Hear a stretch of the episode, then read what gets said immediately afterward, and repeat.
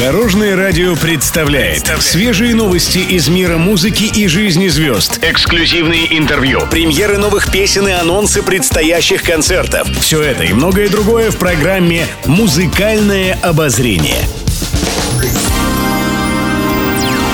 Добрый день! В студии Екатерина Крылова, и это программа «Музыкальное обозрение» на Дорожном радио. Музыкальные новости. Наталья Подольская начала съемки нового клипа. Певица сообщила, что одной из героинь стала известная спортсменка. И это российская фигуристка Камила Валиева. В своих социальных сетях спортсменка опубликовала видео со съемок. Так как процесс проходил ночью, то она пожелала всем доброй ночи и поспешила успокоить поклонников. Говорит, чтобы не волновались, тренировки она не пропускает. В этот день у нее запланированный выходной. Наталья Подольская же призналась, что восхищается мастерством Камилы и отметила, что на ее выступление можно смотреть, не отрывая взгляд.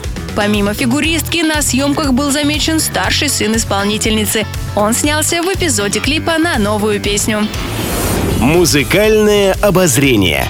Лена Катина – москвичка до мозга костей. Об этом экс-солистка группы «Тату» призналась поклонникам. Певица рассказала, что раньше много путешествовала. Какое-то время по необходимости жила в США, потому что работала там. Она признается, Лос-Анджелес прекрасен, но она москвичка до мозга костей и обожает столицу всем сердцем.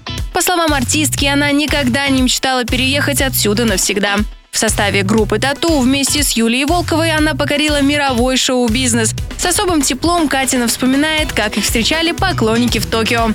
Как говорит певица, азиатский мир весьма специфичен. Там все гипервоспитанные, очень спокойные, чересчур себя контролируют и всегда держат в рамках.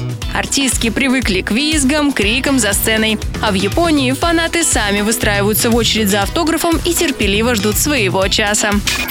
Еще больше интересных музыкальных новостей уже завтра в это же время на Дорожном радио. С вами была Екатерина Крылова, Дорожное радио «Вместе в пути». Будьте в курсе всех музыкальных событий. Слушайте «Музыкальное обозрение» каждый день в 15.30 только на Дорожном радио.